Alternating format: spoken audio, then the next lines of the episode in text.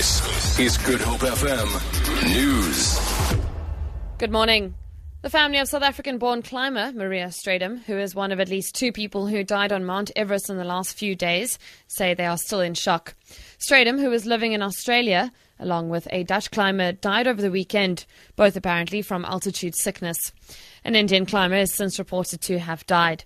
Strydom's sister, Aletta Newman, says the tragedy was completely unexpected. There was never a close call before this um, time. Uh, they were always extremely well prepared. They trained really, really hard. Today marks the rather Vice Chancellor Adam Habib says it's concerning that the country has not been declared to be in a crisis following the burning of schools and state property during protests. Professor Habib was responding to the recent torching of more than 20 schools in Vuwani by demarcation protesters and the burning of key buildings at universities. Habib elaborates. If any other society had the burnings we've had at the Vaal University of Technology, the University of Johannesburg, and 20 schools in Vuwani, if that had happened in any other country, there would have been a national state of emergency. There would be serious questions being asked about how was this allowed to happen. Probably the Minister of Police would have been fired. A government would have fallen.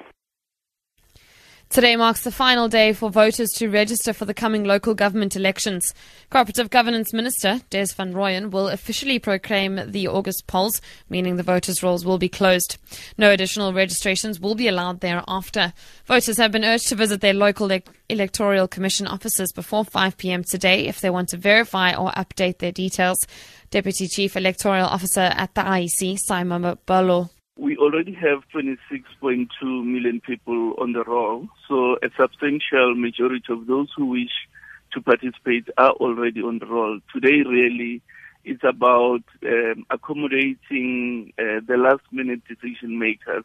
We do expect a steady flow of people, but we're not anticipating uh, people in their hundreds of thousands. Lastly, the Western Cape High Court is expected to hand down judgment today in an application by the Democratic Alliance to have advocate Nomgcobo Jiba suspended. This is pending a disciplinary inquiry into her fitness to hold office. Jiba is the Deputy National Director of Public Prosecutions. In March, the DA argued that the failure by President Zuma to suspend Jiba was unlawful and tainted by ulterior motives and bias.